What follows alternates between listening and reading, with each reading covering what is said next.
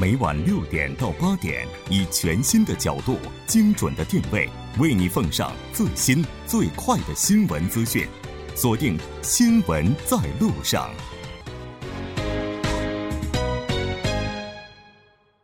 了解最新热点焦点，锁定调频一零点三，新闻在路上。广告过后马上回来。那接下来马上为您带来我们今天新闻放大镜的第二部分，依然是和来自 Tech and Law 法律事务所的法律顾问黄平平，以及来自韩国泛亚咨询有限公司公司的首席顾问杨帆一起来讨论中美贸易磋商以及孟晚舟事件。节目也期待您的参与，您可以发送短信到井号幺零幺三，通信费用每条为五十韩元。另外，你也可以在 YouTube 上搜索 TBS EFM，在收听 Live Streaming 的同时点击对话窗参与互动。那刚才咱们其实就提到了，说现在呢是美国就华为事件是向孟晚舟提出了大概二十三项指控哈，而且现在这个情况可以说对于中方来讲是比较不利的。那有分析就说，其实这也有可能是美国恶意打击中国高科技的一种手段。应该说是美国屡试不爽的手段，因为从去年这个四月份开始吧，从四去年四月份对中兴，当时是认为中兴是这个有不合规操作，然后中兴遭美国的制裁。然后去年的十月份，这个中国存储器的新秀福建晋华也是被美国商务部就是说停止供让，停止让这个晋晋华为这个上呃提供这一些设备，理由也是说。比较蛮模糊不清的一些危害国家安全的一些罪名，再有就是十二月的华为了。那其实早在这个去年的八月份，美国的商务部也公开过一些出口管制清单。那这个清单里面就涉及到四十四家机构，其中大部分的机构都是中国的这个呃高科技企业，比方说这个航天科工啊、中国电科，包括十月份那个中广核集团等等。那这些企业。它的共同点就是它是高科技企业，嗯，也就是说，很明显，从去年开始，美国已经把针对中国高科技企业的这种所谓一种定点打击的这个东西，已经成为独立于贸易战之外的第二条新的战线，应该说是，嗯，那当然，这条战线其实也是跟贸易。贸易的这个贸易战之间还是可以牵扯的，可以互相给给这些这个压力的。那根据这个中国对呃中国制造二零二五研究比较多这个南山工业书院的一些观察，就是分析说，美国商务部下边有一个专门的技术评估办公室。那这个办公室每年会花费大量的时间来研究这个呃高科技术的这些这个进步程度啊，比方说国内的这个技术依赖度和国外技术进展等等。那之后就会根据这个研究结果，把一些关键的企业列列入到出口管制的这个清单里面。那其实中国现在已经有一百零一个单位，包括一些子机构和个人，已经列入了这个名单了。嗯，所以说应该说这次科技方面的这些。我们能不断，中国能不断的被这些打击影响到，还是其实也还是因为，在这个科技和产业的体系当中，美国的成熟度确实很高。那中国呢？虽然是说体量上制造的体量上看还是很大的，但是说它毕竟它整体这个体系的成熟度还是处在一个比较初级或者是中级阶段。那中国制造业要想走向一个中高中高端的这样的一个价值链的话，其实还是非常需要这个健康的产业体系的。对，所以应该说这次这些屡次的打击对中国来讲，从积极的角度上来讲，肯定是一个比较良性的一个刺激吧。对。你像之前的话，中国这个在制造业方面哈，应该也算得上是怎么讲？它经历过这样一个阶段，有很多的来自全球的品牌的这样的一个工厂。但现在的话，我们看到有很多的工厂也是受到中国人力成本上涨等等这样的因素离开了中国市场。所以现在进行结构调整的话，也是一个大的趋势。在这个过程当中，特别是关键的这个点上，就美国的这一招，确实是掐到了这个痛点啊。那这个，我们看到这次孟晚舟事件，加拿大这边最新的消息说听证延迟了一个月。那这个听证，就这边听证会的作用是什么？难道说这个听证如果过不了的话，然后他就不用被引渡了吗？呃，他听证呢，首先是分两种的。第一个呢，是我们知道十二月份孟晚舟女士参加的那个保释听证会，那那个呢是决定是否继续拘留或者交保监外的。那这一次呢提到的这个引渡听证会呢，是决定这个带引渡人是否会被引渡给美国的。那如果呃，就是说这次引渡听证会是由引渡法官来专门进行的，他会决定两件事情：第一个，确定法庭上的人是否是美国所。寻求的人，那第二个呢，就是说，呃，美国提供的证据是否足以让这个案件在加拿大也能得到审判？因为两国都需要有一年以上的这个犯罪的这样一个裁判才行的。那么。法官判断这个是否在加拿大进行审判的标准是看是否有足够的证据让加拿大的陪审团进行定罪，所以这是一个法院审判的这样一个过程。那么在听证会之前的话，像美国他就必须提供这个案件的详细的摘要，这个摘要包括了指控的罪行，并且预期在这个呃美国的司法管辖下面会判会判的刑期以及证据。嗯。那在黄顾问您看来啊，就是接下来的话，哪怕一个月之后去进行听证，就是说他被驳回的可能性有多高呢？他其实其实加拿大这边有个统计，就是说他每年大概有一百多个，就是说那个引渡的请求，其实他驳回的只有五个，也就是说引渡成功的其实是概率是更高蛮高的，嗯。那杨帆就是对于这样的一个听证，接下来的话就是延期，这个我们是不是也能够理解说，也是受到这段时间以来中加关系的影响呢？我觉得这政治因素应该有，但是我觉得更重要还是美国这边的。刚刚律师讲到的这个证据，嗯，具体的证据，因为毕竟这个引渡的流程是非常繁琐的一个过程。然后刚刚讲到一些，就是你要定罪。你还要定量，对，然后你要具体的这个证据，但是现在刚刚有讲到这个欺诈这个证据，现在还没有一个详细的证据，连罪名的什么什么欺诈，具体的什么什么欺诈都没有，也就是说明美国这边还在还在做这个。嗯，资料和这个词儿用证据在做，所以说这个过程当中肯定是有很多变数的。对，而且这里面有两个很重要的变数。第一个就是说，他被引渡的这个申请人、被引渡人，他是可以提交法律意见书的。他提交的法律意见书去可以反驳这个引渡的事实。那这个意见书里的证据是非常重要的，可以直接决定到法官，就是说司法部长决定是不是去维护他的利益。那第二个的话，决定引渡的话，他还是有一个。上诉的一个可能性的，那这个上诉可能又会把这个引渡的事情会拖很长的时间。嗯，那这样就是如果就是每一轮哈，就按照您说的，他提交意见书，然后呢被接纳、被采纳之后呢，然后下一轮的这个整个这个流程再继续往下走的话，嗯，那大概 如果要是按照比较理想的状况的话，就是说他最晚有可能会在什么时候出结果呢？现在其实蛮难讲，因为如果是陷入旷日持久的这个引渡不引渡的这样流程，在加拿大 hold 住的话，就有可能不了了之也。对，也有可能就对，因为就是有可能就是最后就是走不出国门嘛，嗯，就这件事情就马上就释放了，就不了了之的概率也是有的。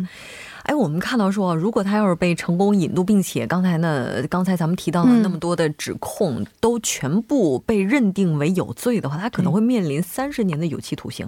对，所以我们说，其实这个里面呢，首先第一个，当然证据是非常重要的，因为证据会决定了最后陪审团怎么样去判定这件事情，然后最终决定他的刑期的一个走向。但是呢。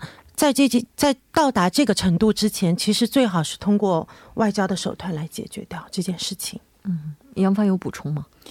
其实就是一听到这个讲的这二十三项罪名，然后又说是三十年的这个刑期，其实听上去很很刺激，而且很可怕的一种感觉。你想想，这个孟女士自己现在年龄多大了？但是本身我觉得她一是没有详细的证据。然后随便定了一个罪名，随便定了一个罪行，所以说我觉得这个东西呢，还都是一些非常隐性的东西。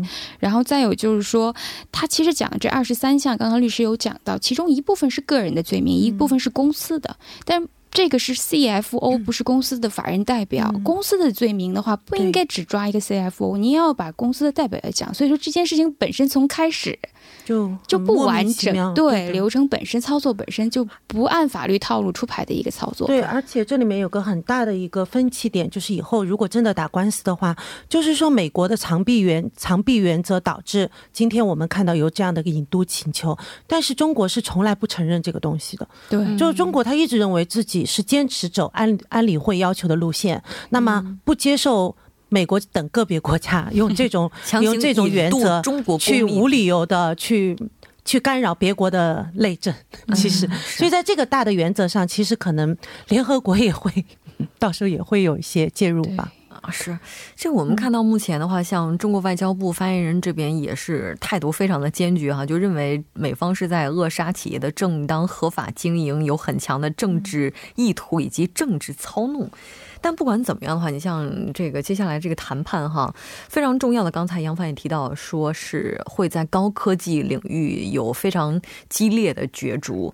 那华为其实差不多也算是标杆了。那大家现在比较担忧的是，哎，这接下来的话会怎么做呢？是像之前的中兴一样交大笔的罚款，还是会就是在美国就被赶出这块市场？其实华为在这个今年的一月份一月末。哎，就就这几天，前几天吧，就是说，华盛顿的这个州检察官就曾经已经向华为提出了十三项，刚刚讲的那十三项的这个公司相关的制裁和罪名，其中有一个很重要，说是华为窃取了 T-Mobile 这家公司的商业机密。那其实是这家公司在二零一三年曾经让华为的工程师过来帮他测一下手机，机器人测一下手机，结果在这个过程当中，说华为的员工拿走了一部分。零件啊，或者说相关的一些东西，那其实这是没有详细的确凿的证据的，也就是物证和人证这些东西。所以很有可能接下来的话，孟晚舟女士的事件会跟着整个中美贸易磋商落幕，也是说不定的。对，非常感谢两位嘉宾做客直播间，我们下期再见，谢谢大家。接下来关注一下这一时段的路况、交通以及天气信息。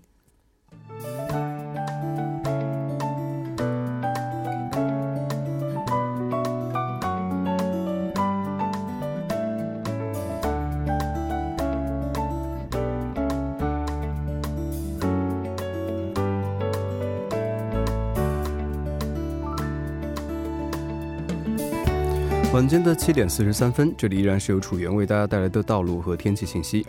让我们继续来关注一下最新的路况信息。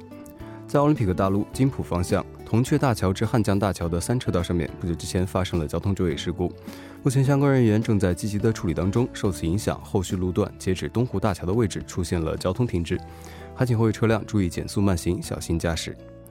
同样是在奥林匹克大陆蚕市至机场方向陆良大桥上侧的三车道上面，不久之前发生了和私家车和货车有关的追尾事故，目前事故还在紧张的处理当中。受此影响，汉南大桥以前的路段拥堵情况较为严重。相同方向，距离汉江大桥约五百米的位置，目前是有一辆车发生故障，被迫停在道中间无法移动，还请后位车辆注意提前变道行驶。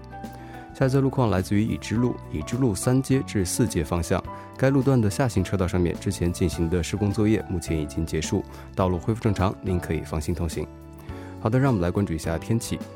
明天全国大部分地区的天气以晴天为主，中南全罗道、济州岛等地天气多云，济州岛的山地在上午有可能迎来降雪，部分中部以及南部内陆的地区明天有寒潮警报。明天早间的气温有大幅度的下降，全国的气温都会下降至零下十度左右，风力较强，体感温度低，还请各位听众朋友们注意健康管理。来关注一下首尔市的天气情况，今天晚间至明天凌晨局部多云，最低气温零下七度；明天白天晴，最高气温三度。好的，以上就是今天这一时段的道路和天气信息，我们明天再见。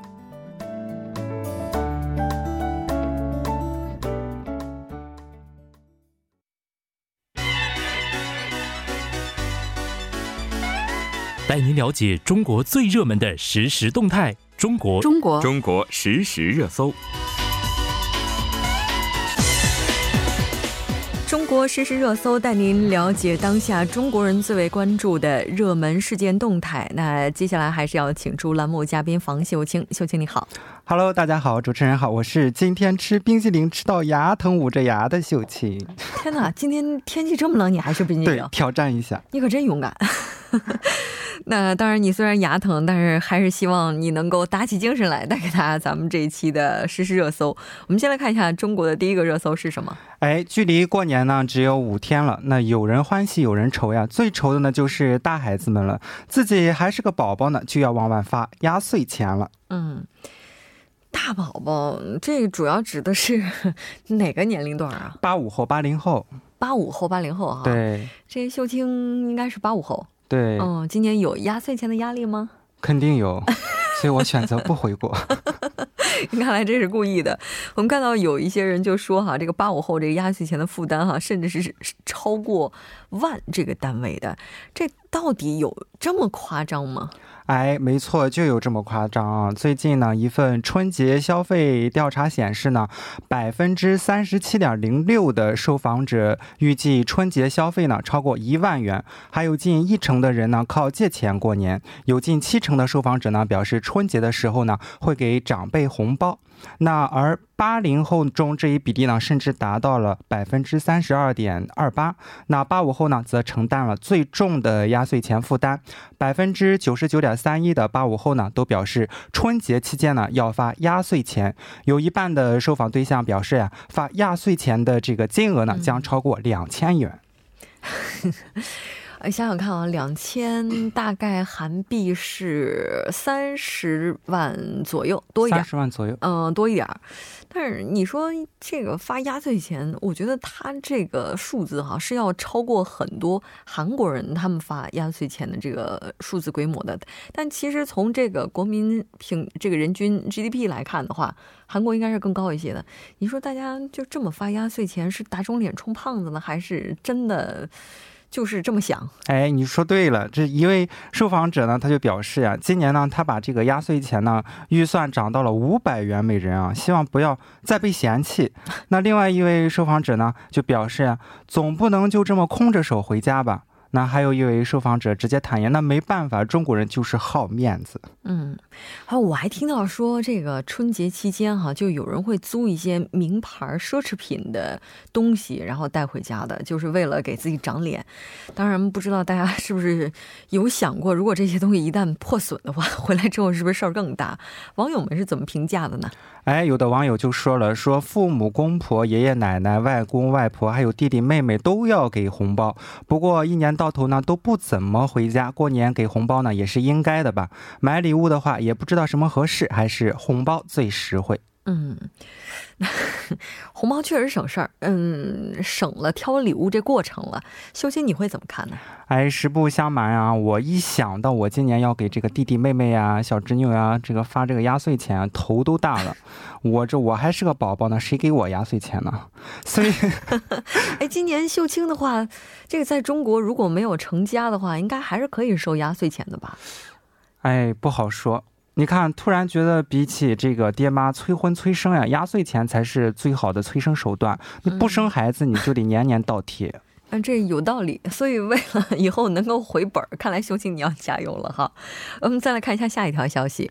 那近日呢，有自称为杭州某电商公司的员工的用户呢，在社交平台上发布了消息，说，那企业突然宣布实行“九九六”上班制度，引发了大量员工的不满。紧接着呢，如何开单年会公开宣传的这个“九九六”工作制度的话题呢，引来了大量人的关注。什么叫“九九六”啊？哎，简单的介绍一下啊，“九九六”上班制度呢，就是早九点至晚九点上班，每周工作六天。这不是每周五天，然后每天八小时吗？他这怎么了？是？哎，他除了这个呢，同时还包括这个取消团建费用呀，让与公司文化价值观不同的员工离开法定节假日前后呢，请假超三天呢，需 CEO 审批，员工工作生活无法平衡，则建议离婚等等。这个有点夸张了吧？如果要是员工没有办法就是上满这个时间点甚至建议员工离婚，这老板是不是要搞事情啊？对啊，那也有人表示呀，你看，呃，面试的时候呀，你如果该宾该公司面试的时候呢，必须告诉面试者，该公司有很多人都压力挺大的。那该公司对人的要求是什么？这里不安逸，目的呢就是我有责任告诉你我是什么样的。嗯，那网友们怎么看呢？那有的网友呢就吐槽资本家黑心，也有网友表示呢，是挺黑的。经济环境已经恶劣到这个程度了，有些呃有名的大公司呢都要靠这个拼命压榨员工才能活下去啊。嗯，是。就前一段时间就看到英国有一家这个全球连锁的大型超市都已经开始裁员了，就能够看得出来，近一段时间可能全球范围内这个经济不景气啊，已经成为了一种半常态了。所以公司可能也是希望以这样的一种方式来寻求出路吧。那可能在这个立场上的话，需要公司多去理解员工一些，可能在某些特定的情况之下，员工也可能是需要稍微理解公司一些。我不知道秀清你会怎么看？那一提到这个九六六的工作制呢，百分之九十九的人呢都掩饰不住惊讶和惋惜啊！公司再好，加班那我不干。那有人说呀，总有一天你会知道，没有一份工作值得八小时以上的工作啊。后来呢，这个公司为了招人，不得不改了这个制度，变成灵活工时。你想九六六，那就给你加班费；那你想九六五，你就休双休。这一改不要紧，很快就能看得出人与人之间的差距。嗯。这倒是挺好的，就是说有法定的工作时间，超过这个时间的话，就按照规定给加班费。我觉得员工应该是没有什么大的意见哈，因为毕竟想加班的人肯定有，不想加班的人肯定也有，让大家自主选择，是吧？我们再来看一下今天的最后一个热搜是什么？哎，说到那些喝了酒还开车的呀，说这个广州一女司机开了车还要发朋友圈炫耀，哎，我真的是不知道这女司机是咋想的啊。嗯，什么？他喝完酒，然后开车还晒炫耀一下？对，他是这等于是自我举报吧？对，你看这个女司机呢，她在酒驾后呢发朋友圈炫耀，说什么？我今天喝了酒了，但是呢我还是搏了一把开了车，因为没有百分之九十九的把握，我是一定不会搏的。那这个女子的做法呢，引起了朋友圈好友的反感，于是截图举报了。这，我觉得这就不需要别人截图举报吧？我觉得他这个行为本身就已经是在自我举报了。那现在的话，就是对这名女士的处罚情况进行的怎么样呢？哎，这个警方呢得到举报后呀，将该女子查获归案，并对该女子的酒驾行为呢作出暂扣机动车驾驶证六个月、罚款两千元、记十二分的处罚。目前呢。该这个女子呢，已经删除了该条朋友圈。就据我所知，在中国的话，好像每一个司机都有十二分可扣。就如果他被扣完十二分的话，虽然说是吊销了驾照六个月，但其实等于他一年都不能开车。对他没分了就。哦，对，没分啊，没分可扣了是吗？拿别人的扣。不是，这有点太过分，这是违规操作哈，这是违法行为。网友们怎么看呢？那有网友表示说，酒驾害人，尤其是会害了那些无辜的路人或者是车辆。对呀，对他人生命的不负责任啊，是吧？你说你本身都已经是吧酒驾了，还这么大胆，真的是无法无天哈。秀清你怎么看？我觉得举报的好，没毛病。你说你什么心态啊？酒后开车害人害己，你这啥好炫耀的，对吧？酒驾呢，危害的不仅仅是自己的生命安全，请考虑考虑自己的家人以及路上的其他交通参与者。那拒绝酒驾，不要让你的多彩人生呢加上如此不光彩的一笔。希望大家呢都做做一名文明的交通驾驶人。嗯，是的。你说，特别是春节临近了，大家伙儿都是着急回家呢，然后这都等着家人团聚呢。如果真的因为酒驾给其他人带来一些影响的话，这破坏的可不是这样的一个人一个家庭，可能是很多人很多家庭都会受到影响哈。我们再次呼吁大家，饮酒之后一定不要驾驶汽车。对于韩国春节 这个期间来讲的话，也是再次提醒大家注意，一定要杜绝酒驾，安全平安的过年。那今天的节目就是这些了，再次感谢秀清做客直播间，带来今天的这一期节目，我们下期再见。好的，我们下期不听不散，拜拜。新闻中有你有我，我们一直在路上，您的参与，我们的动力。参与我们的节目，您可以通过手机短信的方式发送短信至井号一零一三。每条短信会收取五十韩元的通信费用。你也可以登录我们的官网三 w 点 tbs 点 c o 点 kr 收听更多广播回放。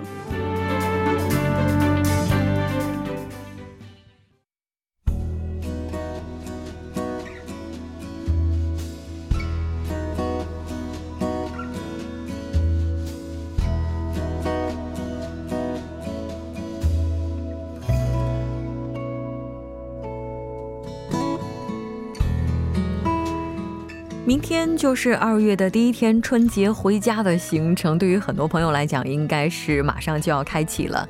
我们看到气象厅方面的消息，受中国中部地区东进的高气压影响，那全韩将大体晴好，但中南全罗道以及济州岛将会出现多云的天气。今天部分地区是发布了寒潮警报，明天早晨气温将比今天早上大幅下降，约有十度左右。还望明天出行的朋友能够多加留意天气的变化。节目就是这些了。制作人范秀敏，作家金勇、隐月，感谢您的收听。我们明晚同一时间依然陪您在路上。我是木真。